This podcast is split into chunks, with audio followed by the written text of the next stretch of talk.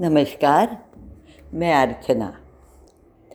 आज मैं जो कहानी सुनाने जा रही हूँ ये मेरी अपनी कहानी है। ये मज़ेदार है, लेकिन उसके साथ साथ आपको इंस्पिरेशन भी मिलेगा और मोटिवेशन भी मिलेगा, ये मैं यकीन के साथ कह सकती हूँ। पच्चीस तीस साल पहले की बात है। मेरे हस्बैंड एयरफोर्स से हम लोग वापस आए थे, वॉलेंटरी रिटायरमेंट ली थी। दहिसर में रहते थे हम। पगड़ी सिस्टम थी उस ज़माने की। तो मैं, मेरे हस्बैंड, मेरे बच्चे और सास ससुर, हमारा वन रूम किचन था। बच्चे बड़े हो रहे थे, पढ़ रहे थे, तो थोड़ी बड़ी जगह हमें ज़रूरत थी उसकी। तो हमने वसई में एक फ्लैट लिया, वन बी एच के। उस ज़माने में इंटरेस्ट रेट भी बहुत हाई हुआ करता था। मुझे याद है साढ़े चौदह टक्का इंटरेस्ट हम लोग भरते थे लोन पे। मेरे हस्बैंड को फाइव थाउजेंड सैलरी थी, उसमें ढाई हज़ार तो इंटरेस्ट में ही जाता था और ढाई हज़ार में गुजारा ज़रा मुश्किल था। तो फिर मैं और मैंने मेरी सास ने सोचा चलो मैं ही कुछ जॉब ढूंढ लेती हूँ।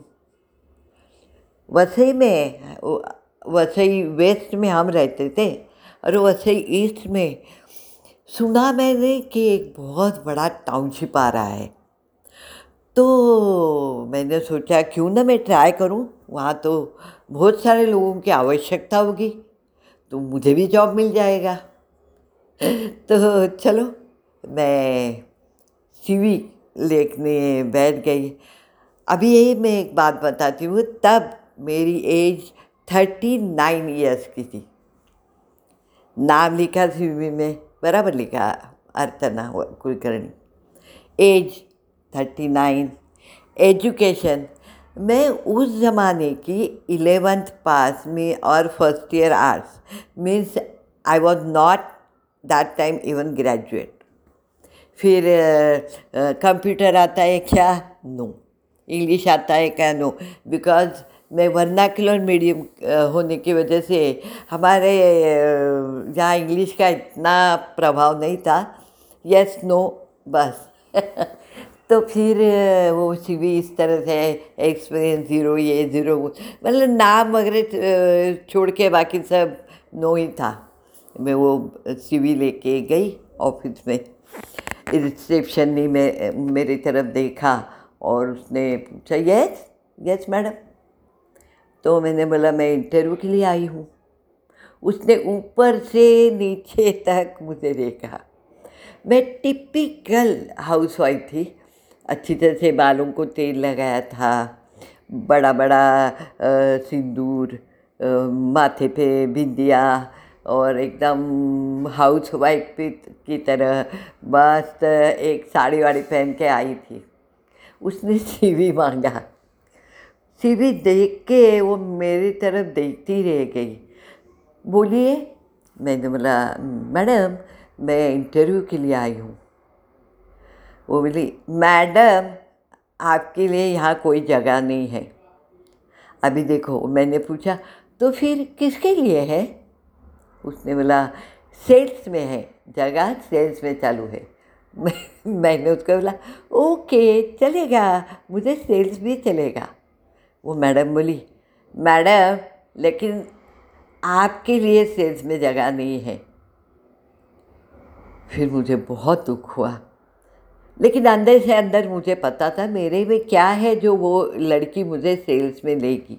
अभी देखिए, मेहनत, लगन, सच्चाई, ईमानदारी, ये सब है अपने पास, लेकिन अगर एक लग साथ ना हो ना तो कुछ नहीं होता। ये मेरा विश्वास है, क्योंकि मैंने अपने साथ ऐसे होते हुए देखा है और बहुत जगह देखा है। तो थोड़ा वन परसेंट तो लक अपने पास होना चाहिए भाई।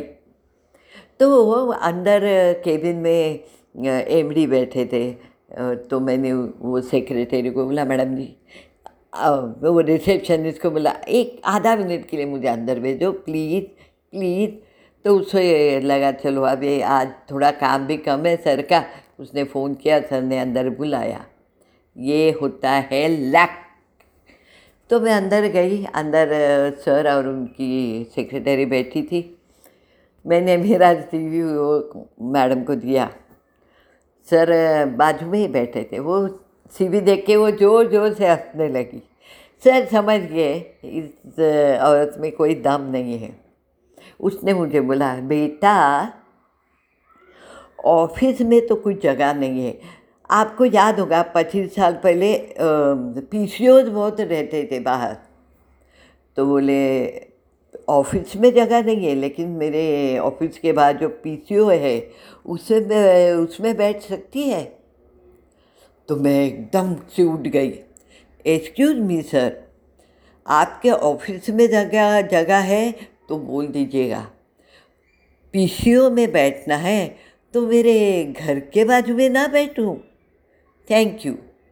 ऐसे करके मैं चली गई और बाहर आके मैंने बोला ये मैंने क्या किया, जॉब मिल रहा था सामने से, सीधा मैं ना बोल के आई। लेकिन वहाँ जो सेक्रेटरी बैठी थी ना, उसके मन में एक बात है कि ये औरत के पास सब कुछ न होने के बावजूद उसका जो कॉन्फिडेंस है उसको तो दाद देनी पड़ेगी। उसने दूसरे दिन मुझे मैसेज भेजा मैं कि आप आ जाओ जॉब के लिए। वो जो ऑफिस की चौखट थी ना उसको मैं मैंने हाथ से छू लिया, प्रणाम किया और मैंने अपने आप से वादा किया कि आज मैं अंदर जा रही हूँ, मैं जब बाहर आऊँगी तो मैं इस ऑफिस की इस कंपनी की द बेस्ट सेल्स पर्सन करके ही आऊँगी। मैं अंदर गई। आपको सच बताऊँ मुझे क्या काम दिया था तब, कस्टमर आएगा उसको चाबी हैंड ओवर करना और थैंक यू बोलना, क्योंकि मुझे कुछ भी नहीं आता था।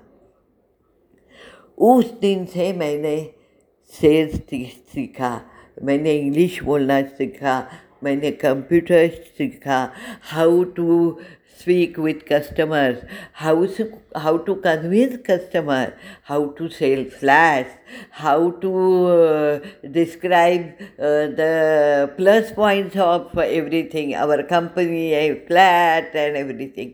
और जब मैं पंद्रह साल के बाद रिटायर होके बाहर निकली, I was the best sales person from that company, I have that certificate too। तो इसने से क्या समझा कि एज ज़्यादा है, एजुकेशन नहीं है, दिखने में भी खास नहीं हूँ। तो हर एक के मन में ना ये इंफीरियरिटी कॉम्प्लेक्स होता है जो हमें पहले दूर करना पड़ता है। अगर मैं सोचती कि मैं कैसे जाऊँ इतने बड़े कंपनी में इंटरव्यू को, मेरे पास ये नहीं है, मेरे पास कुछ था ही नहीं, आपको मैंने बताया। लेकिन मैंने ये सोचा कि मैं ट्राई करूं, या तो हाँ कहेंगे या तो ना कहेंगे। तो जब ये ना कहेंगे तो देखा जाएगा, लेकिन अगर एक परसेंट भी हाँ कहा तो तो दोस्तों मेरी हाँ मैंने कैसे जीत में बदल दिया आपने देखा। तो आप भी ये ध्यान में रखो, अगर आपको कुछ सीखना है, अगर आपको करियर करना है और आपको कुछ भी करना है तो एज रू मतलब आपका व्यक्तिमत्व पर्सनैलिटी कुछ मैटर नहीं करता, आपकी जीत मैटर करती है। तो सी यू।